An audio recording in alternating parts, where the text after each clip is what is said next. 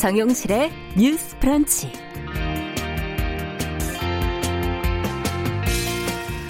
안녕하십니까 정용실입니다. 최근에 발행된 미국 뉴욕타임즈 일요판 일면이 천 개의 이름으로 가득 찼네요. 이 이름들의 주인은 코로나19로 사망한 사람들인데요. 이름 옆에는 놀라운 귀를 가진 지휘자 이런 식으로 삶의 특색을 메모한 짧은 부고도 적혀 있었습니다. 자, 코로나19 피해의 심각성을 새로운 시각으로 알리려는 그런 시도인데요. 급박하게 돌아가는 감염병 사태 속에서 떠나간 사람들을 제대로 추모도 하지 못하고 또 개인의 삶보다는 전체를 위한 결정이 앞설 수밖에 없는 재난 상황의 슬픔도 여기엔 담겨져 있는 것으로 보입니다. 자, 우리나라 상황은 다른 나라보다는 낫지만 이 방역이라는 큰 그림 아래 개인의 삶이 밀려나는 상황은 우리도 예외가 아닐 것 같은데요.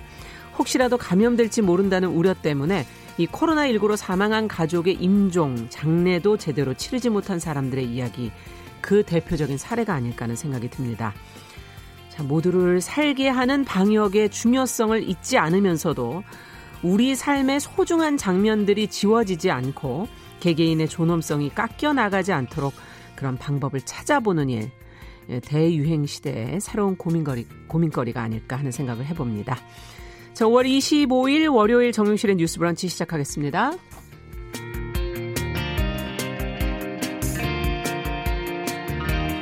네, 새로운 한 주가 또 시작이 됐습니다. 뉴스 브런치 오늘도 주요 뉴스와 논평은 뉴스픽에서 전해드리고요. 월요 인터뷰 시간에는 심리 방역에 관한 문제를 전문가와 좀 깊이 있게 이야기 나눠보도록 하겠습니다. 감염병 사태로 사회적 우울이 깊어지고 있고 심리적 외상을 겪는 사람들이 많아지면서 심리 방역의 필요성이 제기가 계속되고 있는데요. 과연 어떤 대응책이 필요할지 어, 생각해 보겠습니다. 그리고 건강한 식탁 시간에는 요즘 유행하는 건강 주스 여러분들 건강을 좀 챙겨 보시기 수 있는 그런 시간 마련해 보겠습니다. 자, 오늘도 한 시간 함께 해 주시고요. 유튜브 팟캐스트 또 오디오 클립 어, 다시 듣기도 언제든지 열고 있습니다. 많이 찾아와 주십시오.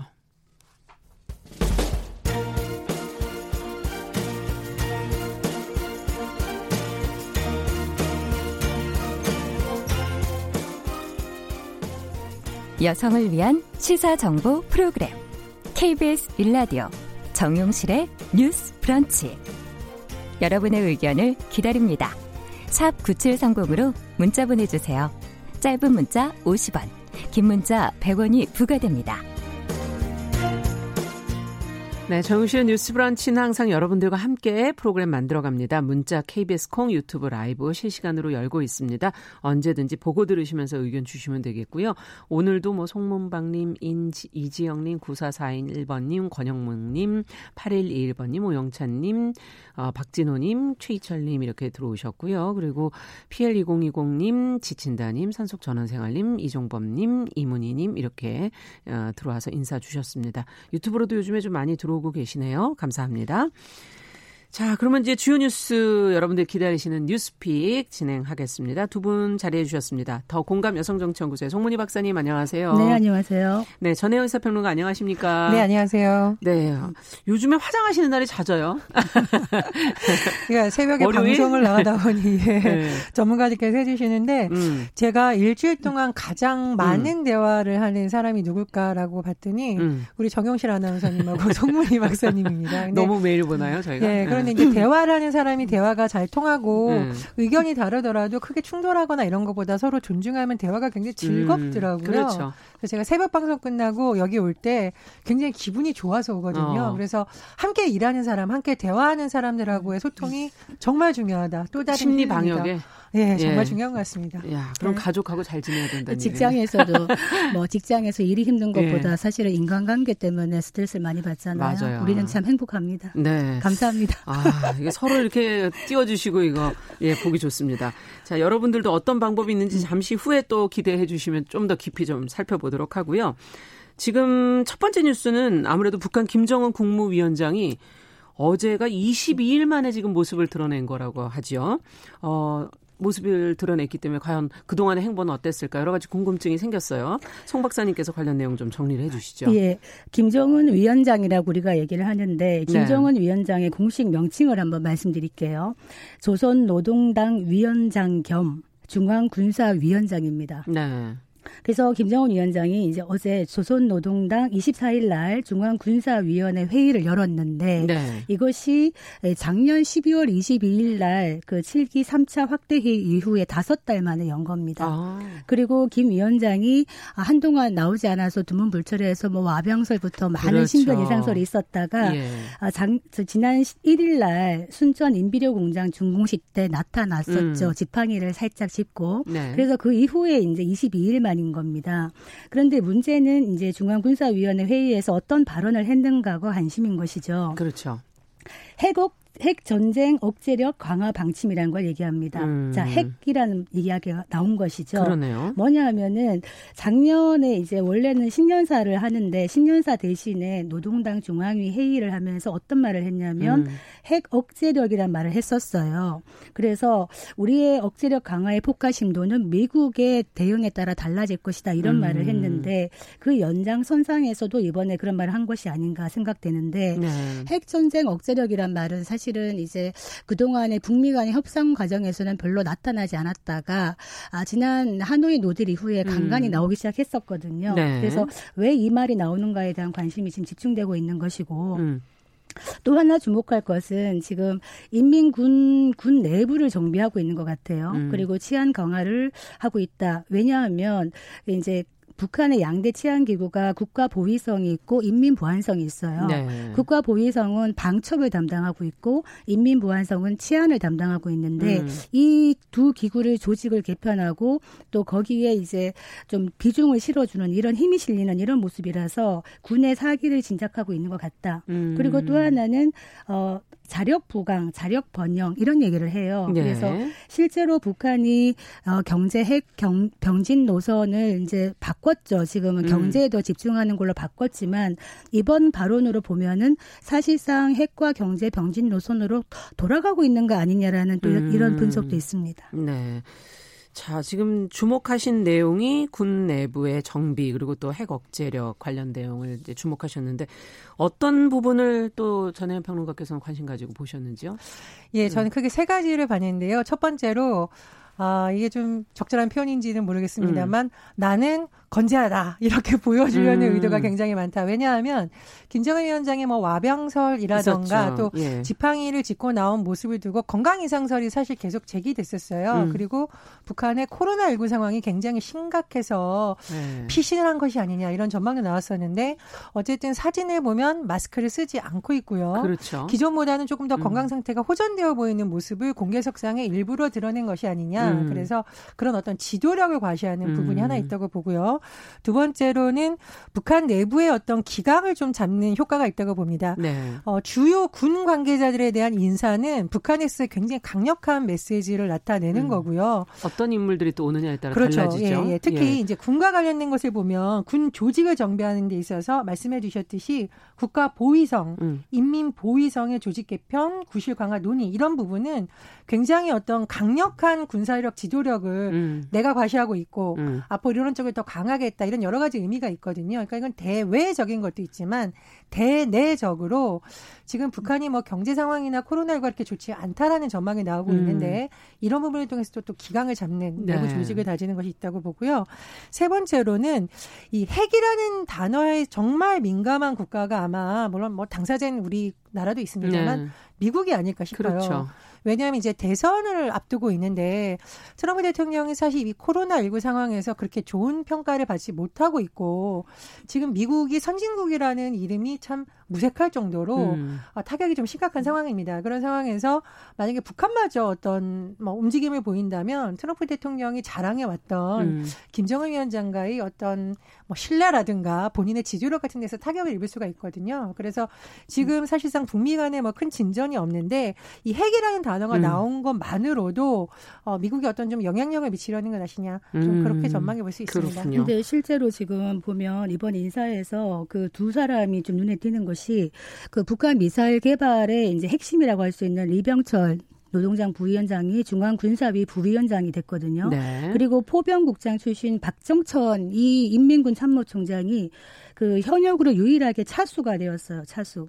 차수가, 차수가 뭐냐 하면 원수와 대장 사이로 이제 있는 직급인데 기존에는 군인이 이 차수 자격을 갖고 있지 않았거든요. 어. 그러니까 이게 뭘 의미하냐면 지금 말씀하신 대로 핵 얘기를 하고 있는데 앞으로 아마 김정은 위원장이나 그 이전에 김정일 위원장도 약간 잠복기 내지는 두문불출하고 난 다음에 협상이 교착되고 있다가 도발을 합니다. 음. 그래서 이번에 아마 이게 어떤 의미냐면 앞으로 뭐 여름이나 이때쯤 해서 트럼프 재선 가도 전에 어떤 형식으로든 도발을 할 것이다라는 예측을 북한 전문가들이 많이 하고 있거든요. 음. 핵으로 도발하는 것이 아니라 ICBM BM급 이하 SLBM 정도의 도발을 하지 않을까 이런 생각을 하고 있는데 이번에 김정은 위원장이 오랜만에 나타나니까 폼페이오 국무장관이 뭐라 얘기했냐면 네. 우리는 검증 가능한 비핵화의 원칙을 견지하겠다 이런 얘기를 했어요. 네. 달라지지 않았다는 얘기죠. 네. 그리고 대북 제재는 계속되고 있고 그러다 보니까 지금 북한 경제의 장마당이 한 50% 이상 죽어가고 있다. 음. 김정은 위원장이 스트레스를 받는 겁니다. 그렇기 때문에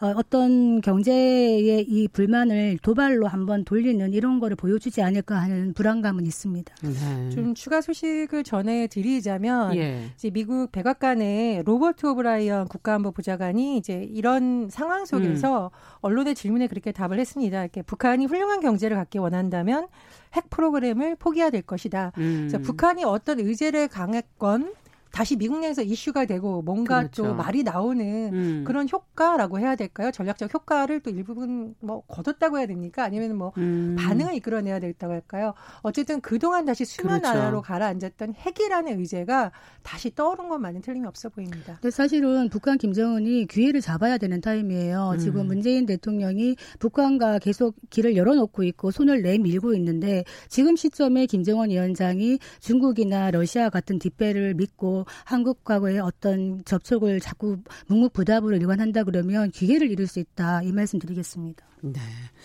자, 앞으로 또 어떤 행보가 있을지 지금 여러 가지 예측들을 해주셨는데 조금 지켜보도록 하겠습니다. 자, 두 번째 뉴스는 이제 구역 참사 4주기를 지금 앞두고 지난 주말에 추모식이 열린 보도 내용이 이제 쭉 많이 나왔는데요. 어떤 얘기들이 나왔는지 궁금하거든요. 전혜연 평론가께서 좀 정리해 주시죠. 예, 구의역 사고에 대해서 조금 설명을 안 드릴 수가 없는 그렇죠. 것이 잘 모르시는 분들은 그냥 뭐 혹시 뭐 공사다가 음. 떨어져서 음. 혹은 본인의 부주의로 그렇게 생각하기 쉬운데 사실은 많은 사람들이 이 부분을 구조적인 문제라고 네. 보고 있습니다. 왜냐하면 2016년 5월 28일 구의역에서 어, 비정규직 노동자가 사망을 했는데요. 예. 당시 19살이었습니다. 그렇죠. 그리고 스크린도어 수리 작업을 하다가 열차에 치여서 예. 세상을 떠났는데 지금 노동계 전문가들이 당시에 더 많은 인력이 필요했었고 여러 가지 안전에 대해서 더 점검이 필요하다는 원래 2인 1조로 뭐 일을 한다 이런 예, 보도가 많이 예, 나왔었죠. 그렇습니다. 그런데 예. 이제 그런 것이 잘 지켜지지 않았다고 음. 지적을 하고 있기 때문에 개인의 문제가 아니라 언제든 또 발생할 수 있는 문제다라는 음. 지적이 나오고 있고 이번에 어떻게 추목위원회까지 열린 이유를 살펴보면 유사한 사건이 사실 예전에도 있었습니다. 그러니까 그래요. 2013년에도 예, 있었고요. 예, 13년에도 있었고 2015년에도 있었는데 어, 두 사람 다 스크린도어 정비 작업을 하다가 어. 사망했다는 예. 거죠. 이렇게 본다면 지금같이 안전을 중시하는 분위기에서 비정규직 노동자라던가 현장에서 위험한 일을 하는 노동자들에 대해서 안전유치가 음. 제대로 되고 있느냐라고 의문을 던질 수밖에 없다라는 겁니다. 음. 그래서 올해 구의역 참사 사주기 추모위원회 주최로 추모식이 열렸는데요.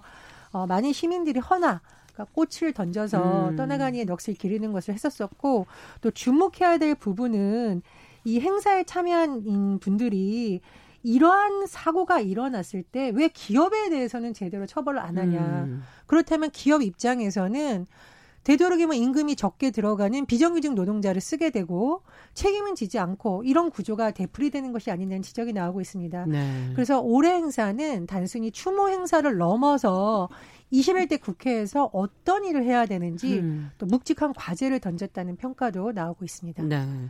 지금 말씀해 주신 것처럼 이제 21대 국회가 그렇다면 중대재해기업처벌법 뭐 이것을 제정을 지금 뭐 유가족 시민단체 쪽에서 이제 촉구를 하고 있는데 앞서 얘기해 주신 그런 기업의 책임을 강화하기 위한 방안이 이 법 제정 이거 하나만 있는 것인지 또 어떤 것들이 있는지 두 분의 생각을 좀 들어보죠. 그 산재 피해자 유가족들이 산재는 살인이다라는 플랜카드를 듣고 있는 걸 봤어요. 네. 그게 뭐냐면은 산업재 현장에서 산재가 끊이지 않고 이런 안타까운 사망 사고가 끊이지 않고 있는데도 왜 고쳐지지 않는가? 문제는 뭐 냐? 부품값보다 사람값이 더 싸다. 음. 이거를 방치하거나 그냥 묵인하는 어떤 기존의 관행이 바꿔지지 않는다면은 계속될 것이다. 음. 그래서 아까 얘기했던 구의역 참사 예를 들자면 그 전국 철도 노동조합의 위원장이 어떤 말을 했냐면 구의역 참사 이후로 이제 스크린도어 유지 보수 업무가 네. 직영으로 됐대요. 직영으로. 예, 원청 하청 그러니까 시스템이 외주화를 아니라 직영으로 전환이 예. 됐고 2인 1조 근무가 이루어지고 있대요. 네. 그렇지만은 지금 시점에서 어떤 이야기가 또 나오냐면 철도나 지하철 운영 기간이 비용 절감, 효율성 이런 얘기를 또 한다는 겁니다. 슬슬 그렇다면 또 어떤 비용 문제라든가 효율성 음. 이런 얘기 때문에 또 어떤 안전 문제라든가 사람의 임명이 경시되는 게 나올 수 있기 때문에 20대 국회에서 고 노회찬 의원이 이 법을 입법 발의한 것이 바로 중 중대재해기업처벌법입니다. 네. 한마디로 재해가 있을 때 기업이나 정부 책임자 그리고 공무원까지도 그 처벌에 처벌을 받을 수 있는 처벌을 강화하는 법이거든요. 음. 그런데 이게 2017년에 발의가 됐지만 20대 국회에서 논의도 되지 못했어요. 그래서 아. 21대 국회 때 이 법이 다시 한번 제대로 자리매김을 한다면은 죽지 않을 수 있었던 사람들 네. 앞으로 죽음을 막을 수 있지 않을까 이런 기대를 한번 해보게 됩니다. 네, 그렇군요. 자, 그러면 전혜연 평론가께서는 또 어떻게 보세요? 음. 이번에 경기도 이천 물류창고 화재도 예전에 비슷한 그렇죠. 사례가 있었잖아요. 예. 그래서 이런 현장에서 희생되는 분들을 보면 비정규직 노동자라던가 일요직 노동자들이 음. 참 많습니다. 음. 그래서 우리가 매일 이것이 인재라고 지적을 하는데 인재라고 하면 분명히 사람이 고칠 수 있는 부분 안전장치도 있는 것이거든요. 그렇죠. 그런 부분에 대해서 이번에 추모에서 한 정치인이 아주 정말 뼈를 때리는 직언을 했는데 눈물을 흘리는 것으로는 아무것도 할 수가 없다. 예. 정말 국회가 나서서 법을 바꾸지 않으면 음. 이런 것이 계속 반복될 거라고 생각을 합니다. 저는 뭐 우리나라가 요즘 여러 면에서 선진국이라고 재평가를 받고 있다고 하지만 유독 이 비정규직의 안전 문제에 대해서는 아직까지도 음. 좀 후진국이라는 오명을 벗지 못하고 있는 것 같습니다. 그래서 21대 국회에서 음. 이 비정규직 노동자들의 안전 문제 또 산재를 막기 위해서는 어떻게 구조적으로 또 법적으로 네. 안전에 대해서만큼은 규제를 규제를 강화한다는 것에 대부분의 전문가들이 목소리를 같이 내고 있거든요. 그런 부분에 대해서 여야 상관없이 좀 심도 깊은 논의가 이루어졌으면 합니다. 그러니까 이 중대재해기업처벌법이라는 게 뭐 어떤 기업의 효율성을 떨어뜨린다거나 기업에게 과도한 부담을 주는 음. 것이 아닙니다. 당연히 해야 될 부분인 것이고 음. 어떻게 보면 의무인 것이죠. 일을 하는 노동자가 비정규직이든 정규직이든 원청이든 하청이든 어 정당하게 안전을 보장받아야 되는데 아까 부품값 얘기했지만은 실제로 원청 하청의 층층고리에서 저 밑에 있는 하청 근로자들은 안전을 담보받지 못해요. 음. 그렇기 때문에 이 법이 통과가 된다면은 어 원청 그나마 능력 있는 원청에게 어떤 책임을 물 수가 있고요. 네. 그리고 이 산재라거나 이런 거에 대한 입증 책임을 근로자가 힘들게 지는 게 아니라 사업주가 집니다. 음. 그렇다면 훨씬 많은 이제 보상을 받을 수 있기 때문에 정말 정치권이 눈물을 닦아주는 신용만 할 것이 아니라 음. 정말 사람이 먼저다. 이 생각을 하고 엄중하게 대해야 되는 부분이 아닌가 이런 생각이 듭니다. 네. 지금 또 코로나19로 뭐 여러 가지 어려움이 있어 비용 절감의 문제에 또 묻혀서 안전이 뒷전이 되지 않도록 좀 노력을 해야 될 것 같습니다. 자, 정용실의 뉴스 브런치 더 공감 여성정치연구 소 송문희 박사, 전현 시사평론가 두 분과 함께 뉴스픽 진행하고 있는데요. 어, 세 번째 뉴스는 정치 뉴스로 좀 가보죠. 정의당의 혁신위원장, 지금 장혜영 비례대표 당선인이 뽑혔다는 소식이 들려서 어, 젊은 어, 혁신위원장이 과연 어떤 변화를 가져올까 궁금하기도 하고요. 전혜원 평론가께서는 어떻게 지금 내용을 보셨는지요? 정의당이 사실 이번 총선에서 그리 좋지 않은 성적을 거뒀죠. 그렇죠. 6석, 예, 네. 6개 의석밖에 확보를 못했고 또 심상정 대표 뭐 사퇴했습니다만 음. 정말 그 선거가 끝난 후에 고단한 길이라고 하면서 눈물을 흘리기도 맞아요. 했어요. 좀 네. 많은 사람들의 어, 가슴을 좀 울리기도 하고 음. 어떻게 보면 진보 진영을 대표할 수 있는 정의당의 반성이 필요하다 이런 지적이 음. 나오기도 했습니다. 그래서 혁신위를 꾸린다는 것은 기존에 있던 것을 한번 다시 점검을 하고 새로운 길을 가자 이런 의미가 있는데 이번에 혁신위원장으로 장혜영 비례대표 네. 당선인이 선출됐습니다. 어, 장혜영 비례대표 당선인 33살이고요. 예. 물론 뭐 젊다라는 것도 중요하지만 그동안의 활동이 이력이 예, 음. 뭐, 뭐 기성 정치인하고 좀 차별화되는 점이 있어요. 아마 네. 우리 프로그램에서도 한번 출연했었죠. 예, 출연을 예. 해서 또 포부를 밝히기도 했는데 예. 지난 2011년에 이른바 스카이 사건이라는 것이 대학가에서 음. 굉장히 주목을 받았는데 당시 연세대학교에 다니던 장혜영 위원장 당신 학생이죠. 음. 자퇴를 하면서 왜 자퇴를 하는가에 대해서 음. 어, 뭐, 이렇게 의견을 공식적으로 밝혔었죠. 네. 어, 말 그대로 우리나라의 여러 가지 어떤 학벌 중심, 무한 음. 경쟁, 이런 것을 비판을 하면서 또 굉장히 주목을 받았었고요. 음. 그리고 또 실제로 장애인 인권 운동을 본인이 직접 현장에서 했던 활동가이기도 합니다. 네. 그 장애 위원장이 사실은 젊은이들한테 굉장히 많이 알려진 것이 어, 장애가 있는 동생과 함께 살아가면서 느꼈던 문제를 영화로 굉장히 잘. 만들어서 많은 이들에게 공감을 받았거든요. 예. 그래서 이런 여러 가지 다양한 활동을 하면서 이번에 비례대표에 당선이 됐습니다. 음. 그래서 정의당이 뭐 지지를 받기도 하고 비판을 받고 있기도 하는데 과연 젊은 감각으로 또 어떤 혁신안을 낼 수 있을지 음. 다시 한번 관심이 모이고 있습니다. 네. 뭐 지금 세대 교체가 필요하다. 뭐 정계에도 그런 얘기들이 많이 나오고 있기 때문에 과연 어떻게 당의 혁신을 또 끌고 갈 것인가 기대도 되면서 또 회의적인 분들도 있고요. 진보 정치에 어떤 기운을 불러 넣을 수 있을지 두 분은 어떻게 전망하고 계시는지 좀 얘기 들어보죠. 아, 참 정의당 좀 안타깝죠. 지금 처한 음. 현실이 20대 국회에서는 적은 의석을 갖고도 좀 균형감을 갖고 어떤 캐스팅 보트 역할도 할 수 있었고 이랬는데 네.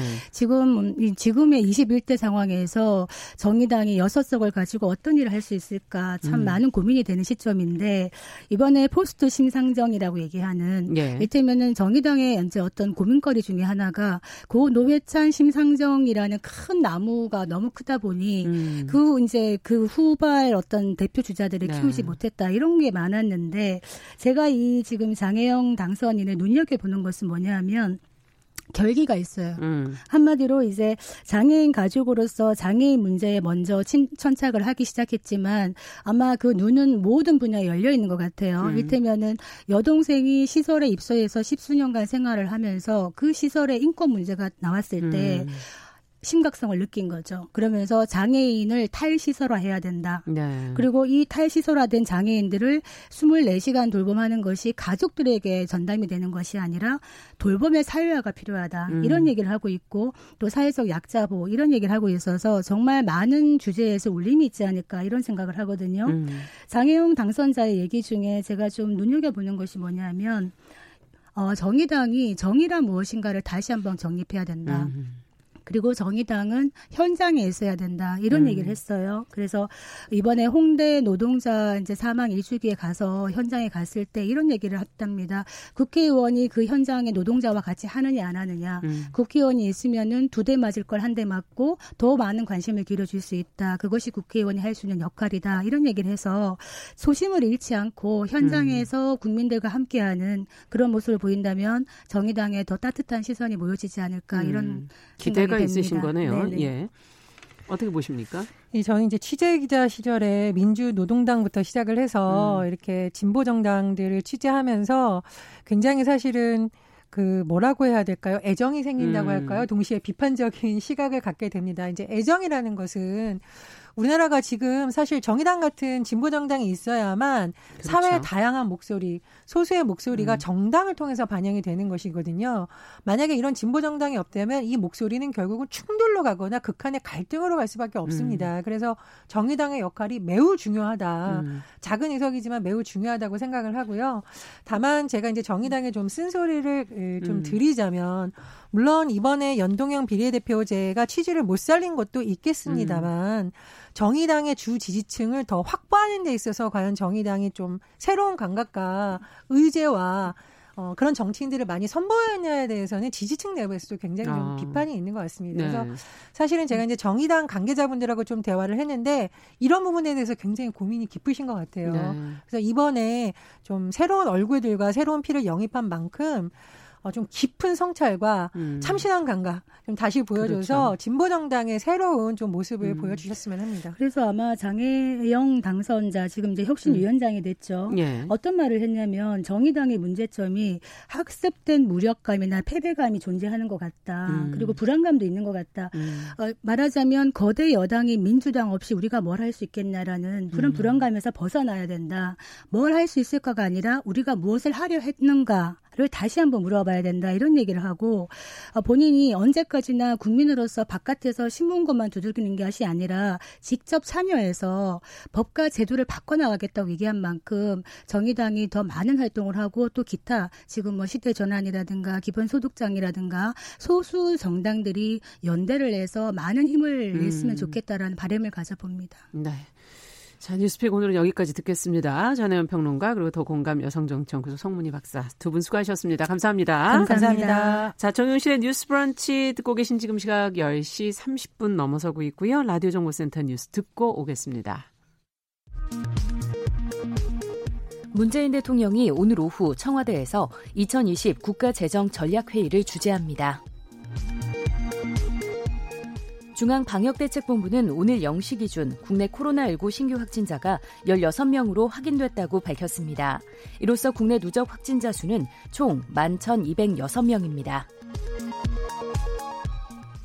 정부가 오는 27일 추가 등교 수업을 앞두고 의심 증상이 있는 학생들의 등교를 중지시키는 등의 방역 준비를 이어가고 있습니다. 마스크 미착용자는 버스에 탑승하지 못하도록 하는 조치도 검토됩니다.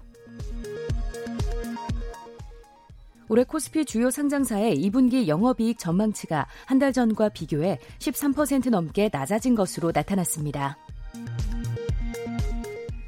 코로나19 여파에 따른 지원책인 소상공인 2차 금융지원 대출 사전 접수가 시작되고 나흘 동안 은행 5곳에 2만여 명이 신청한 것으로 나타났습니다. 지금까지 라디오 정보센터 조진주였습니다.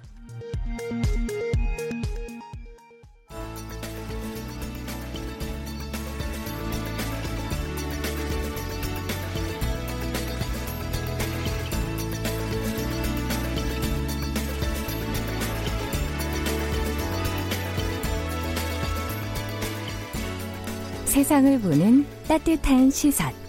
KBS 일라디오 정용실의 뉴스 브런치. 매일 아침 10시 5분 여러분과 함께합니다. 네, 정용실의 뉴스 브런치 듣고 계신 지금 시각 10시 32분 넘어서고 있습니다. 자, 코로나19 사태가 길어지면서 사회 전반에 우울과 불안감이 확산이 되고 있죠.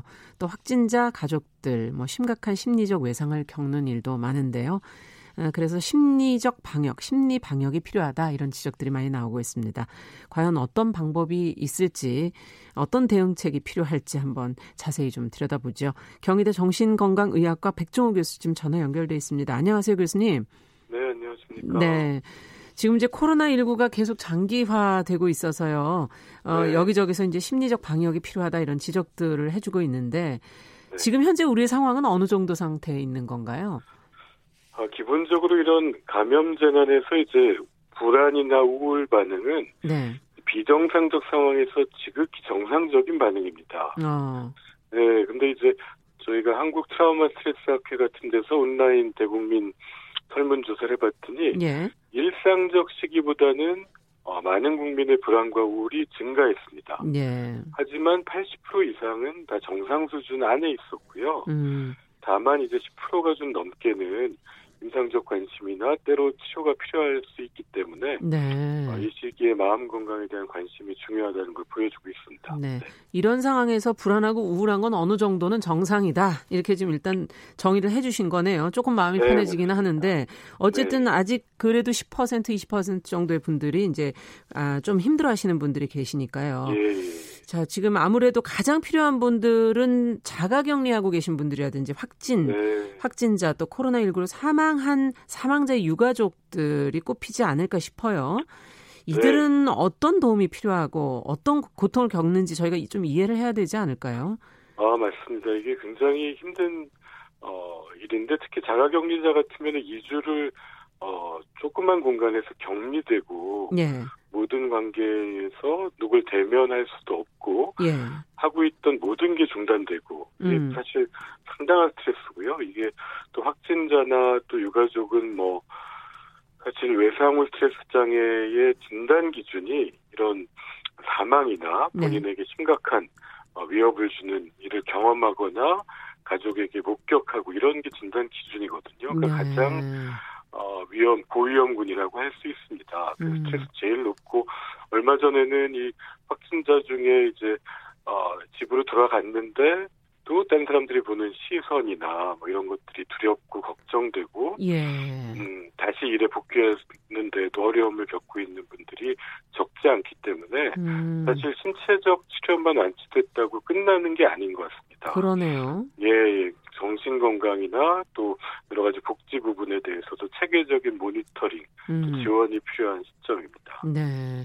어, 사실은 뭐 지금 말씀드린 이분들이야 어, 큰 고통을 겪으시겠지만 그렇지 않은 분들도 뭔가 좀 불안한 상태인 것 같아요. 일상이 네네. 네. 예전과는 좀 달라졌다는 그런 불안감, 또 네. 거리두기를 오래 하다 보니까 좀 외롭고 힘들고 단절돼 있는 느낌, 이런 것 때문에들 힘들어 하시는데 여기서부터 좀 벗어날 수 있는 방법을 좀 조언해 주신다면요. 어, 예, 실제 저희가 뭐 진료실 안에서도 어, 좋아하는 것도 못하고 좋아하는 사람도 못 만나고 음. 어, 이런 이제 일상의 중단의 어려움 또 뭐 최근엔 사실 경제적인 어려움 호소하시는 분도 많이 늘고 있고요. 그렇죠. 예, 이게 국가 트라우마 센터에서 뭐 대한신경정신의학회나 트라우마 스트레스 학회에 이제 어, 대국민 마음 건강 지침 같은 걸 참고하실 수 있는데 예. 어, 이런 지침의 핵심이 아, 이 시기에 이제 우울하고 불안하고 분노는 정상 반응이고 음. 어, 때로 순기능도 있다는 겁니다. 저희가 불안하기 순기능이요? 때문에 예, 어. 불안하기 때문에 저희가 손도 씻고 마스크도 쓰고 네네. 대비를 하게 되는 거죠. 아, 그렇죠. 필요한 그렇죠. 면이 있는 겁니다. 네. 네. 사실 우울이라는 것도 저희가 원래 오래 했었던 여러 가지 목표를 어, 피할 수 없는 이 코로나 상황 때문에 바꿀 수밖에 없지 않습니까? 그렇죠. 때로는 목표를 낮춰야 되고 새로운 목표를 세워야 되고 예. 이런 데에 필요한 감정입니다. 음. 예, 때로 분노는 예, 우리가 시스템을 좋게 만드는데 에너지가 될 수도 있고요. 네. 그래서 이런 감정 자체를 꼭 나쁘다고 볼 필요 없습니다. 아. 저희가 받아들여야 되고 어, 하지만 어, 이게 뭐 잠을 못 잘 정도로 스트레스가 누적되거나 예. 이런 분들은 또 어, 도움을 청할 필요가 있고 어, 저희가 물리적으로는 사람들과 거리를 두더라도 네. 믿을 수 있는 사람들과는 접촉하고 음. 심리적 거리는 좁히는 노력이 필요한 시점. 그래서 심리적 거리를 거리만큼은 네. 좀 가깝게 해보자 이런 노력들을 하라는 얘기들이 나오는 거군요. 예, 맞습니다. 네, 부정적인 네. 감정 자체도 기능이 있는 거기 때문에 그거 자체를 너무 거부하려고 하거나 막 네. 밀치거려 하지는 않아도 된다. 지금 그런 말씀이신 예, 것 같은데요. 네. 자, 어쨌든 지금 돌봄 스트레스 육체적으로 좀 힘들 수도 있고 정신적으로도 좀 힘들 수도 있고 지금 네, 네. 주부들 경우는 돌봄 스트레스가 좀 크실 것 같고 앞서 얘기해주신 경제 문제로도 타격이 큰 자영업자라든지 취약계층도 있을 것 같고요. 오랫동안 네, 또 학교를 못 가면서 여러 가지 걱정을 하고 있는 학생들도 있고요. 특히 어 입시를 앞 어, 어 저희 수능을 앞두고 있는 학생들 고3들도 그럴 것 같고 또 어르신들도 외로움 더 느끼실 것 같거든요. 아, 집단별로 원인이 조금씩 다르고 이유가 다르기 때문에 그 네. 해법도 사실은 좀 달라야 되는 거 아닙니까? 어, 맞습니다. 정확한 지적이시고요. 사실 이전에 해외에 감염제나 뭐 사스나 이럴 때도 이게 가족이랑 보내는 시간이 많아지면 좋은 것도 있는데 또 갈등이나 이혼들이 늘었다 이런 네. 보고도 있었고요. 예, 예. 또 지금 그런 경제적인 어려움을 받는 취약층은 사실 당장보다는 1, 2년 후에 음. 처음에는 이제 희망을 가지고 노력하다가 이게 안된 시점에서 가장들의 어려움이 어, 크고 이게 음. 어떤 자살률의 증가도 이어진 걸로 보고된 바가 있고요. 예. 되게 첫 해에는 이제 노인들 어, 나이가 많으신 어르신들 같은 경우가 지지 집단 가족을 만나기도 어려워지니까 그렇죠. 또 외로움 때문에 네. 어, 또 스트레스를 호소하는 경우가 많습니다. 그래서 음. 지금 말씀하신 대로 그런 어, 계층별 연령별로 음. 이 코로나라는 바이러스가 마치 아는 것처럼 우리 사회의 제일 약한 부분을 또 공격하고든요. 또 장애가 있는 분들, 네. 질환이 있는 분들 음. 이런 분들에 대한 맞춤의 지원과 치료는 뭐 한 부서만 해당하는 게 아니라 범부처로 음. 어, 또 신체와 정신, 복지가 같이 갈 필요성이 있다고 생각합니다. 지금 말씀해 주신 것처럼 그럼 우리가 이제 어떤 방역, 신체적인 방역이라고 그래야 될까요? 그쪽에는 신경을 네네. 쓰고 있지만 심리적인 네. 방역 말씀해 주신 것처럼 조금 더 넓게 저희가 유기적으로 준비가 돼야 되는 거 아닌가 하는 생각도 들고 보완할 방식, 반, 방향 이런 건 어떻게 어, 조언을 해 주실 아, 수 있을까요? 예, 저희가 이 코로나라는 거는 결국 우리의 건강 문제로 시작했지만 예. 예를 들면 우리나라의 자살의 원인이 정신 건강의 문제, 경제적 어려움, 또 건강의 문제 이 세 가지가 제일 큰 스트레스인데요. 네. 이 코로나 상황에서 이게 다 증가합니다. 그러네요. 어, 예, 지금 정신 건강 또 우리가 불안해고 더 우울해질 수 있고, 예. 또 지금 건강의 위협이 되기도 하고 경제적 예. 어려움 호소하시는 분이 많고, 음. 이 부분을 지금까지 그 어떤 코로나에 대한 방역은 저희가 굉장히 잘해온 것들로 얘기되는데 음. 그게 이제 이후에는 어 이런 경제적인 어려움이 있는 분들, 음. 외로움을 겪고 있는 분들, 어 우울증이 생기는 분들 이걸 통합적으로 음. 그 재난에 대한 복지 지원과 함께 신체 건강을 어 다행스럽게도 이번에 이제 중앙 어, 어, 사고수습 본부에 이제 심리 방역반이 만들어졌다고 얘기를 들었습니다. 그래요, 심리 방역반. 예, 그래서 이거는 뭐 보건복지부만의 문제가 아니라 예. 실업자 예. 대책에 관련된 고용노동부, 뭐 그렇죠. 다 같이 노력할 필요가 있는 사안이라고 생각합니다. 네, 지금 앞서도 이제 자살률 얘기를 해주셨는데 지금 1, 2년은 네. 희망을 가지지만 그 후가 도리어 더 걱정스럽다. 네. 그렇다면은 지금부터 사실 준비를 해야 안 그래도 저희가 이제 자살률이 좀 높은 편이고 아, 이 자살 방지 센터라는 게 있다는 얘기는 들었는데 어떤 대책을 더 준비를 하셔야 될까요? 어, 예, 제가 중앙자살예방센터장도 맡고 있는데요. 네. 어, 정말 걱정입니다. 하지만 현재까지는 괜찮습니다. 예. 왜냐하면 재난 초기에는 자살률이 줄기도 합니다. 예. 실제 3월 저희 자살률이 한 5% 정도 작년 대비 줄기도 했고요. 아. 근데 이 시기는 이제 보통 허니문기라 그래서 저희가 예. 같이 힘을 합쳐서 이겨 나가자 하는 시기에는 또 좀 괜찮은데 다소 긴장이 돼 있는 상태군요. 예, 네, 네. 음. 함께 노력하고 네. 서로 어, 현장에서 노력하는 분들을 또 격려하고 음. 응원하고 이럴 때는 괜찮은데 6개월 1년 지나면서 음. 현실적인 고통을 호소하는 취약계층이 가장 네. 큰 타격을 입고 안 그래도 스트레스 요인을 여러 가지 가지고 있는데 여기에 코로나가 얹어지니까요. 아. 예, 더 위기에 빠질 수가 있기 때문에. 근데 이분들이 제일 큰 특징이 절망에 빠지기 때문에 도움을 요청하지 못할 수가 있습니다. 아. 그 저희가 알고 보면 나중에 그 우리나라에도 적지 않게 복지 서비스도 있고 긴급 재난에 관련된 구호 지원도 있는데 예. 절망에 빠진 분들이 있는 서비스도 이용하지 못하고 아이고.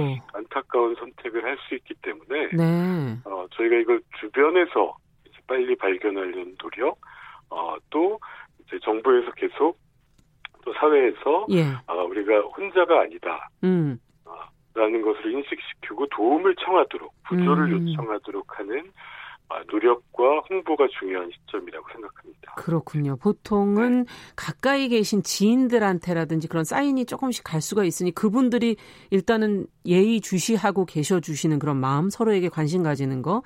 그리고 네. 정부 사회가 또 같이 노력을 해야 되겠군요. 맞습니다. 네. 네. 그 심리적인 부분에서의 노력은 다 같이 이게 하나의 정책으로 펼쳐져야 될 것 같네요. 네. 오늘 말씀은 여기까지 듣도록 하겠습니다. 말씀 잘 들었습니다. 네, 관심 감사드립니다. 네. 네. 네, 코로나19 장기화로 인한 심리 방역의 필요성 그리고 대응책에 대해서 월요 인터뷰 시간에 어, 백종우 교수님 경희대 정신건강의학과의 백종우 교수님과 함께 이야기 나눠봤습니다.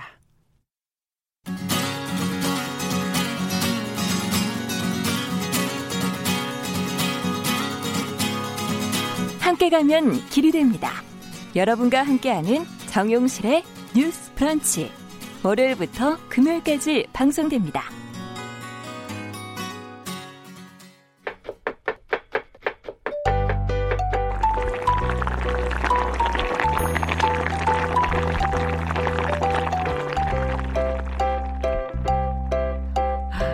네, 정영실의 뉴스 브런치. 아우, 배고파. 네. 듣고 계신 지금 시각 10시 44분 넘어서고 있는데, 아니, 홍신혜 씨 입 좀 담으세요. 아니, 안녕하세요. 아니, 보글보글 끓는 소리가 나가지고 입을 담을 수가 없어요. 둘이 다 그 먹는 아, 예. 음식 소리에. 뭐야, 뭐가 끓어? 네. 왜냐면 오늘 건강한 식탁이기 네. 때문에 네. 음식 준비를 제가 하고 있었죠. 아, 아유, 거짓말. 너무나 천연덕스럽게 했나? 그런 마음이었죠. 아 감사합니다. 네, 네 홍신의 요리연구가 자리해 주셨습니다. 안녕하세요. 어서 오십시오. 네. 오늘도 건강을 좀 챙겨 주셔야 되잖아요. 네, 네, 네. 지금 앞서 심리 방역을 했으면 그러게요. 이제 몸도 좀 챙겨야 되잖아요. 그럼요. 몸의 면역. 네. 네. 정신과 어떻게. 몸 뗄래야 뗄 수가 없죠. 지금 그러니까. 면역력은 완전히 큰 화두로 떠오른 지 지금 얼마 안 됐지만 예. 굉장히 예. 더 커졌고요. 음. 그리고 뭐 몸을 잘 지키는 데 있어서 정신 건강과 그렇죠. 몸의 면역력 제일 중요하죠. 네. 오늘 뭐 할, 뭘 먹으면 될까요? 오늘? 아, 뭐 먹는 건 사실 골고루 잘 드셔야 됩니다. 음. 근데 약간 오늘 최근에 굉장히 큰 화제가 된 그런 아이템을 좀 들고 왔어요. 어, 뭔데? 주스 드세요? 주스 네. 먹죠 늘. 근데 주스 앞에 항상 건강자가 붙어 있는 거 인식하시나요? 그런가? 그렇죠. 건강한 주스. 아, 왜냐하면 다른 차들보다는 좀 아무래도 그게 어. 건강해 네. 하다 다른, 이렇게 생각하죠. 그렇죠. 네. 뭐 요새 마실 수 있는 게 너무 많죠. 뭐 탄산음료라든지 그렇죠. 뭐 음. 그런 거. 근데 주스가 이렇게 건강이라는 단어를 항상 달고 다니는 이유 중에 하나가 요즘 식생활이 그러니까 이게 약간 한참 전 이야기긴 한데 음. 서구화된 식생활이란 얘기를 자꾸 붙박이처럼 얘기를 네, 해요. 많이 들었어요. 네, 근데 사실 서구화된 식생활 너무 된 지 오래됐고 음. 서구화와 우리나라 한국 한국식을 나누기에는 지금은 그렇게 큰 경계가 없다고 보여져요. 음. 그런데 식이섬유라든지 우리가 자연에서 섭취할 수 있는 그런 자연적인 비타민 음. 이런 뭐 내추럴한 영양 성분들이 사실 야채 과일에 많이 있는데 그렇죠. 이거를 즙으로 짜 먹는 게 주스의 정의잖아요. 네. 그렇기 때문에 주스에 자꾸만 건강자가 붙어요. 아. 일부러 섭취를 하지 않아도 옛날에는 먹을 게 그거밖에 없었기 때문에 섭취를 맞아요. 할 수밖에 없었던 게 지금은 오히려 식생활 문화로 인해서 이 주스를 꼭 먹어야만 하는 시대가 된 거죠. 안 드시면 너무 부족한 거죠. 네, 부족 한 네. 게 사실은 한식으로 아침, 점심, 저녁을 옛날처럼 나물 반찬에 된장찌개에 뭐 현미밥에 이렇게 네. 드시면은 괜찮아요. 네. 그런데 지금 그렇게 안 드시잖아요. 그렇죠. 네, 그렇기 때문에 사실은 야채 과일이 굉장히 중요한 영양소로 떠오르고 있죠. 어, 그러면은 건강 주스 중에도 요즘에 뭐 많잖아요. 많죠. 네. 종류가 너무 많아서. 어, 옛날에 주스라고 하면 사실 믹서기에 드르르 가른 거. 음. 그래서 주스라고 하는 게 옛날 같은 경우에는 즙이 많은 과일을 손으로 짰을 때 이거 아주 고리짝 이야기지만 음. 그 다음에 블렌더라는 우리가 흔히 믹서라고 얘기하는 에. 게 예. 발명이 되고 난 다음부터는 갈아 마실 수 있었죠. 갈았죠. 그런 다음에 지금은 어, 우리가 착즙기라고 하는데 네. 일명 옛날에 녹즙기였죠. 네. 부잣집에서는 녹즙기를 사용해 가지고 그래갖고 왜 이렇게 이파리 채소도 막 다 즙을 내 먹고 막 이러는 어, 시절이 있었잖아요. 네. 네. 성북동 막 이런 데서. 네. 근데 근데 너무 아까워요. 저는 거기 나오는 그 아. 그 야채 찌꺼기들이. 아, 그거를 일명 찌꺼기라고 하지만 굉장히 긴 섬유질 조직들이 네. 몸 안에 들어가서 도움이 될 수 있는 건데 착즙을 먹는 가장 큰 이유 중에 하나가 맛도 있고 그리고 굉장히 뭔가 더 흡수가 빠른 그리고 부드러운 네. 부드러운 느낌 때문에 그렇죠. 네. 그래서 착즙이 되게 인기가 있어졌어요. 예. 근데 착즙을 한다고 해서 사실 그러니까 그 큰 식이섬유는 걸러지지만 음. 나머지 영양 성분들은 그렇게 크게 부담 없이 다 섭취가 가능해요. 아. 그렇지만 약간 당도가 올라가는 이유가 그 긴 조직들을 걷어내기 때문에 아. 우리가 다 먹을 수 있는데 약간 좀 보드라운 것만 일부러 먹으려고 하는 그런 요즘 트렌드랑 부합하는 맞아요. 거죠. 예. 네, 그래서 착즙이 사실 뭐 나쁘다 좋다를 논하기 전에 이건 약간 취향이라고 그냥 보시면 될것 아, 같아요. 네. 네. 음. 요즘에 뭐 ABC 뉴스 뭐 이런 게 있던데. ABC 주스, 네. 아니, 네 뉴스 뉴스 가 아니죠. 네. 죄송합니다. 주스. 뉴스, 예. 뉴스밖에 안 보이시는. 아, 저는 모든 게 다 뉴스로 느껴져요. 네. 너무 멋있네요. 네. 저는 모든 게 다 먹는 걸로 느껴지거든요. ABC 네. 뉴스가 요즘 굉장히 인기가 많고 그러니까. 네, 제가 사실 이거를 접하게 된게 아. 아, 너무 사람들이 얘기를 많이 하는 이게 거예요. 뭔 줄임말인지는 좀 알고 가야 되는 거 아닌가요? 그렇죠. 이게 ABC가 뭐냐? apple, beet, carrot이에요. 아. 애플의 A, 비트의 B, 캐럿의 C. 그래서 ABC구나. 네, 뭐 기초냐 이렇게 생각하기도 했었는데. 그렇죠. 네, 음, 약간 음. 뭔가 약 이름 같기도 하고 네. 뉴스 이름 아. 같기도 합니다만. 음. 근데 이게 약간 네. 뭔가 원론적인 그런 음. 야채 과일이잖아요. 그래서 그렇죠? 이걸 갖고 도대체 뭐 때문에 이렇게 유명해진 거야라고 한번 찾아보니까 어디에 좋다는 거죠? 내장 지방을 뺀다고 아. 그렇게 알려져 있어요. 아. 이게 우리나라에서 그런 게 아니라 그 미국이나 유럽에서 그런 데이터들이 나와 있어서 네. 이걸 가지고 자꾸만 사람들이 이제 다이어트를 하겠다라고 하는 거라서 제가 또 신상이 나오면은 제 임상 실험을 제 몸으로 하고 있지 않습니까? 이것도 드셔보셨어요 그러면? 지금 먹고 있죠. 먹고 네. 있으세요? 네, 네, 네. 어때요? 지금 사실은 드신 지 참 얼마나 됐어요? 지금 이제 한 달째. 한 달? 네. 네. 근데 아직까지는 제가 뭐 뭐라고 이렇게 딱히 지금은 말씀을 드릴 수가 없어요. 효과가 조금. 없나 보구나. 아이. 그건 아니고요. 뭐 있다라고 얘기를 하고 싶어요. 저는. 네. 그러니까 저 되게 음? 어, 네, 유튜브로 보시는 분들이 그냥 알아서 판단하십시오. 네. 네, 일단 뭐 다른 거보다도 네. 그 제가 아침에 원래 밥이나 떡이나 빵을 먹는데 아. 그거 대신에 이 주스 한 잔으로 대체를 하고 있기는 아. 해요. 그러면 허기지시겠다. 어, 네, 네 배는 고플 수 있지만 음. 어떻게 보면은 약간 좋은 영양 성분으로 대체를 하고 있는 거잖아요. 음. 그래서 요런 면에 있어서는 상당히 긍정적이다라고 그렇군요. 저는 볼 수 있을 것 같아요. 이게 cleanse 주스입니까? 뭐 독소 빼는 그런 그렇죠. 이게 그러니까 이렇게 얘기를 하죠. 디톡스 주스, 디톡스. 그리고 cleanse 주스, 음. 또 이렇게 착즙 주스 이렇게 나눠서 얘기를 하는데 아. 사실 디톡스 주스라는 단어는 안 맞는 것 같아요. 이게 어. detox라고 하면은 몸 안의 독소를 빼준다라는 뜻인데 그렇죠.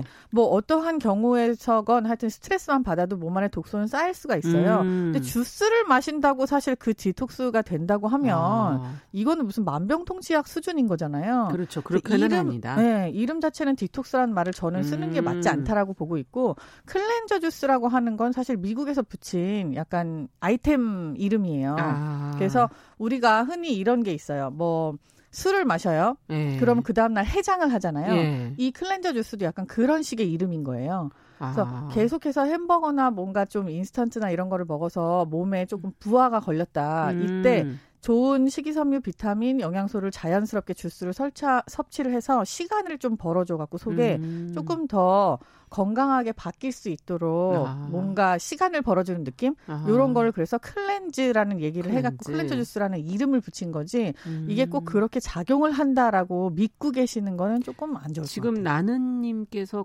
과일 과당을 너무 많이 먹으면 아. 건강에 문제가 생기는데 전문의가 방송에서 말씀을 하셨다는데 아. 적당한 게 좋지 않겠는가? 네, 그래서 그 cleanse 주스라고 하는 네. 이런 착즙 주스들도 하루에 몇 미리 이렇게 권장 사항이 있습니다. 그리고 오, 심지어는 손들어요. 네, 네, 우리나라 식약처에서는 음. 이게 뭐 그렇게 디톡스나 다이어트나 이런데 효과가 있지 않다라고 음. 발표를 한 적도 있어요. 그래서 이거에 관한 연구 논문은 상당히 많은 편이지만 이게 어떤 사람한테 어떻게 작용을 하고 어떠한 용도로 쓰여야 되는지는 음. 솔직히 본인의 판단 하에 그 많은 것들을 집약해서 그 정보를 그렇구나. 그렇게 해서 드셔야 되는데 과당 이야기를 하셔서 말씀인데 그럼 다이어트에 도움이 안 되겠네요? 어, 일부는 도움이 된다라는 그런 주장도 있고. 네, 주장뿐만 아니라 논문도 있어요, 아, 데이터도. 그래요? 근데 음. 이제 과당 이야기는 사실 과일에서 섭취할 수 있는 양이 우리가 막 사과를 5톤을 하루에 먹지 않는 이상 아. 약간 한정이 돼 있죠. 우리가 사과를 하루에 한두 개? 네, 그렇죠. 그렇죠. 뭐 많이 네. 먹으면 뭐 조그만 거 10개? 근데 아, 10개까지 어떻게 드셔요? 아, 죄송해요. 네. 본인 기준 얘기하지 마시고.